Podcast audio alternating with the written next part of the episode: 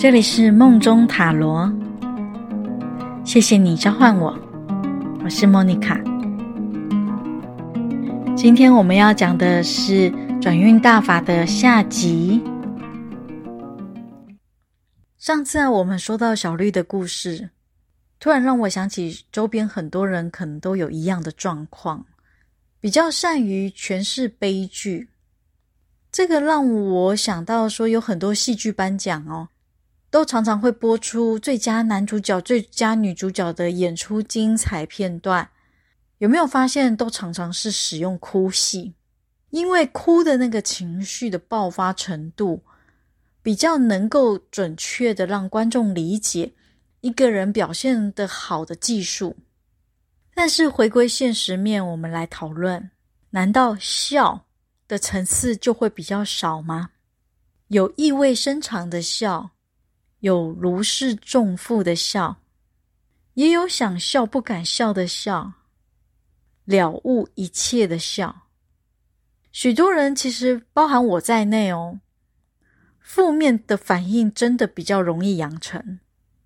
可是危险的是，让它变成连正面的资讯也可以被看成是负面的。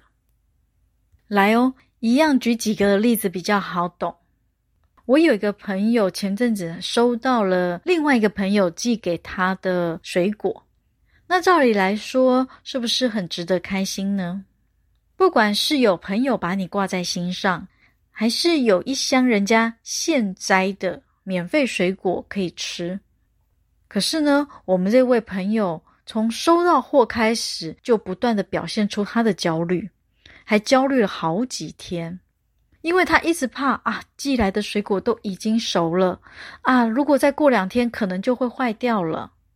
整件事情在他心上一点好棒的浮水印也没有出现，对别人的一份心意的享受，一个友谊的美好的体会都没有轻浮到他的心灵，只有反复的焦虑、烦恼、焦虑、烦恼，使得一件好事啊。莫名成了坏事一桩，也就是你习惯怎么诠释你看到的人事物，你就会容易在你的生命中不断注入的是你诠释的味道。你常诠释的是喜剧，你常常就会觉得一切都很逗趣。你习惯去诠释被压迫，那你表现出来的就是持续的被压迫。再讲一个例子。有一个原本上晚班的朋友，他跟我说，他每一天要那么晚回家，都会有一种凄凉感。可是啊，后来他换到白天班的工作，我又听他跟我说，啊，以前都能睡到自然醒，现在每天都要被闹钟吵醒，感觉很烦。如果还不能体会，我讲一个一定有超多人超有感的例子，就是很多的父母啊。都很喜欢讲别人家的小孩有多好。如果别人家的小孩会念书，就夸人家好棒，都知道怎么念书，头脑一定很好。那如果别人家小孩呢，只会玩不念书，就会说：你看人家小孩啊，头脑灵活，可不是死板板只会在学校念书的那一种。那你明明本人就是不偷不抢，可能也没有长歪。就好好活着，却不存在任何价值似的哈？有没有好像每件事会发生在自己身上的都不会是什么好事？无论如何都可以被讲成是烦恼的，然后就郁郁寡欢。所以喽，转运的第一式转念非常的重要。在那一次占卜后啊，我就建议小绿啊要练习将每一件事情。特别是每一件他觉得是坏事的事情，开发出更多看待的可能。他果然就想都没想，立刻跟我哀哀叫，说他真的是真的很衰嘛。幸好堪称解决方案大师的我，立刻想到要提供他一个可能可以解决到他的方式，就是让他尝试演一出只有自己在观看的反派独角戏，而他是那个反派。这是什么样的意思呢？我们平常在看戏剧的时候啊，是不是多少会期待反派的下场要非常凄惨？如果只是进监狱啊，或简单的死去，观影者不见得会感到满足，仍然会觉得比起被害者，他这样还算好运了吧？针对这样的心理，韩国电影《极恶对决》就很厉害哦。他的编剧完全不随便，终究会补上属于恶人该有的倒霉。但是我们的生活啊，大部分都还可以吧，都还在不错的平均值上，那却常常把自己视为太正派的角色，导致一点点委屈都是命运不公，好像自己被针对了。好。就算你不一定有资格配得上好运连连，但要真的以为有一朵乌云专属的在你头上，那真的是有一点被害妄想症了。如果用刚刚戏剧的例子，还有听不懂的，没关系。更简易版的是什么呢？就把你们认为不好的这个现状套到别人家，做一个想象。例如说，离婚好了。要是发生在你自己身上，可能会是天崩地裂；可是要是发生在别人家，特别是你羡慕的那个人的身上，你或许会立刻想到啊，他这样不知道拿了多少赡养费，或者是羡慕他这下自由了，过年也不用再去看公婆的脸色啦，现在想要和谁约会都可以呀，电话没换的，说不定。前几任的又打回来叙旧啦、续缘啦，不胜枚举。又或者是，如果哪一天你在浴室跌倒骨折了，你大概又会唉声叹气，说自己怎么连在家里也可以受伤，也太倒霉了吧？可是同样的情境，如果套在你羡慕的人的身上，你或许可以立刻又想到说：哇，没撞到头真是万幸。或是呢，啊，羡慕着他这阵子都不用做家事了吧，还默默的帮他计算，诶，这些时间他什么事都不用做啊，说不定呃赔偿保险的费用都可以领得到，这个算是黑魔法吗？一种见不得别人好的人性基础，我们拿来用在正途上，把它想象一下，你能不能？也给自己留很多条活路，让自己看见更多的面貌风景。印度的萨古鲁大师曾提出啊，有没有可能你本来就在天堂，是你的想法亲自把它毁掉的？这是很值得玩味的一句话哦。其实能够从逆境中抓到优势，还继续往前，确实是一个厉害的本事哦。并不是人人都可以做得到，但是多数的人就是根本没事，也搞得很有事。六祖坛经里面有一个经典名句，应该还蛮多人都有听过，很美的一句话：“本来无一物，何处惹尘埃？”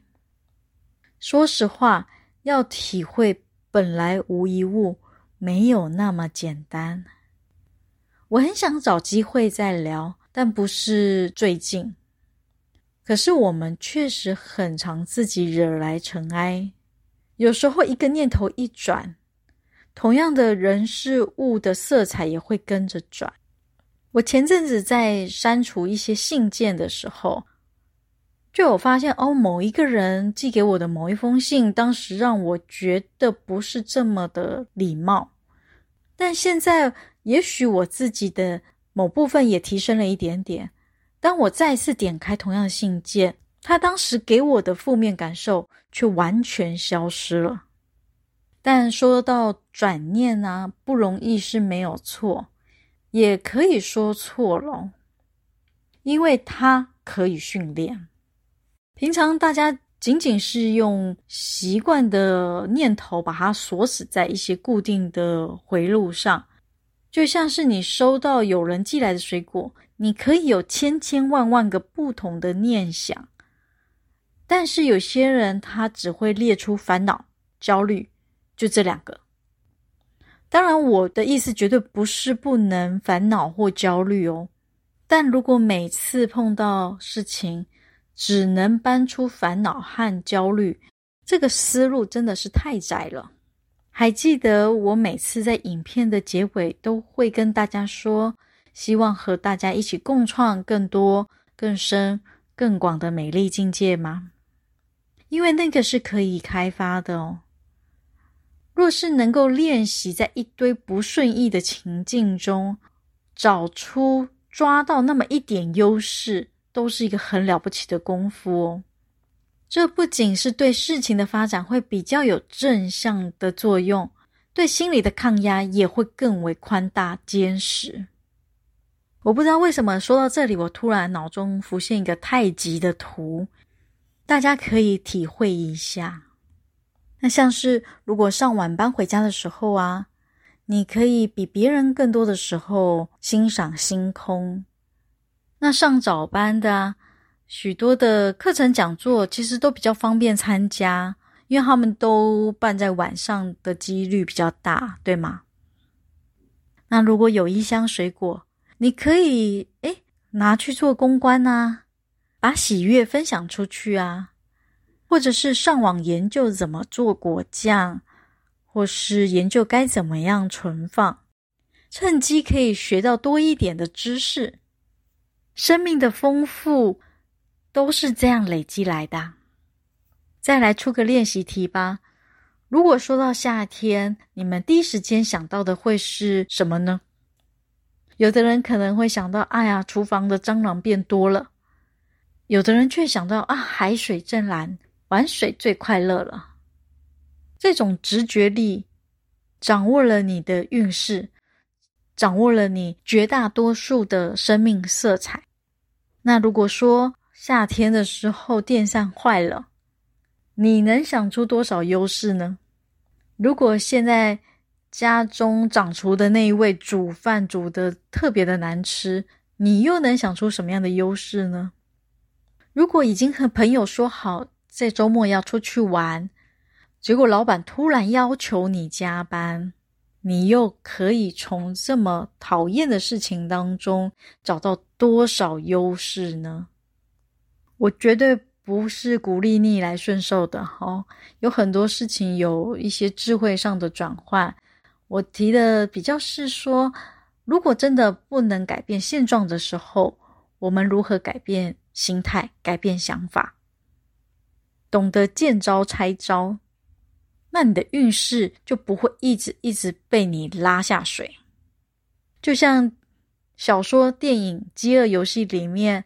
每个人是不是都会拿到一样武器？那你应该就会好好想想，你该如何善用你的武器，而不是反复的想着自己怎么没有拿到别人的武器，对吧？好喽，我们的转运大法第一式讲的比较多，比较久，因为它是最难也最需要学会的。有了这第一步的基本功，接下来的内容才会真的起到好的作用。那么我们紧接着就要来讲讲转运大法的第二式，就是接触磁场好的环境。这个包含人事物哦。那我先说环境，全球有非常多的灵修场所啊，都会尽量选择高能量场的地方来建设，就是为了要让大家身心放松下来之后，还能够得到最好的能量补充，排解烦恼，改善病症，灵性的提升等等。那其中甚至还有一个地方，它发展出观光，是亚利桑那州的色多纳市。哦，真的超想去，我还没有去过。有非常多的人是专程去到那个地方去做冥想、瑜伽。但是近几年呢，有一位荷兰的科学家叫亚伯，他发现台湾很多的地方能量场也很高，特别是南港公园哦，去那边晃一两个小时啊，等于去做了一天的森林浴。大家有空的话是可以亲自去体验一下，但是要注意哦，我说的体验是要大家去净化、静心。不是带着一堆零食，邀三五好友去那边跟人家讲八卦、聊是非，那这样子不会有正向的作用，更不要说转运了。那另外，据我所知，还包含嗯，阳明山的竹子湖啊、大安森林公园、龙山寺等等的地方，都有被测出有很高的能量。大家是不妨都可以去走走看。那我是不会去背书这些地点是否如学者们说的那样，但是我自己如果需要净化的话，确实。久不久会去到我上述说到的地点当中的其中一个，原因很简单，就是我自己亲自到过，觉得在那个地方静静待过一段时间，不好的感觉就会消失。所以呢，各位也可以稍微自己回想一下，有没有去到哪边之后感觉很宁静。原本烦恼的纠结的感觉会减少，甚至消失。有的话就恭喜你，你就可以去到那个地方。那么除了找到能量非常好的地方以外呢，平常自己的生活环境打扫干净，尽量多和能量好一点的人相处，这些都对你的转运是有帮助的哟。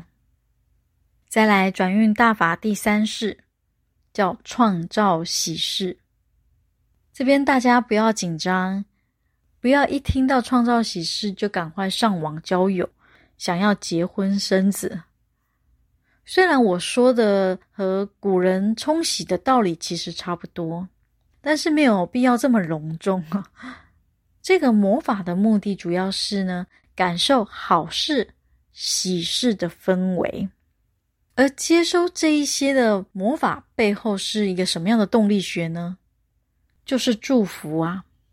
两人相爱，想要厮守终身；有人互相找到彼此，得到喜悦，这都是很棒的能量哦。依照这个道理，你不用真的一直去参加喜宴、包红包，你只要常常的真心祝福他人。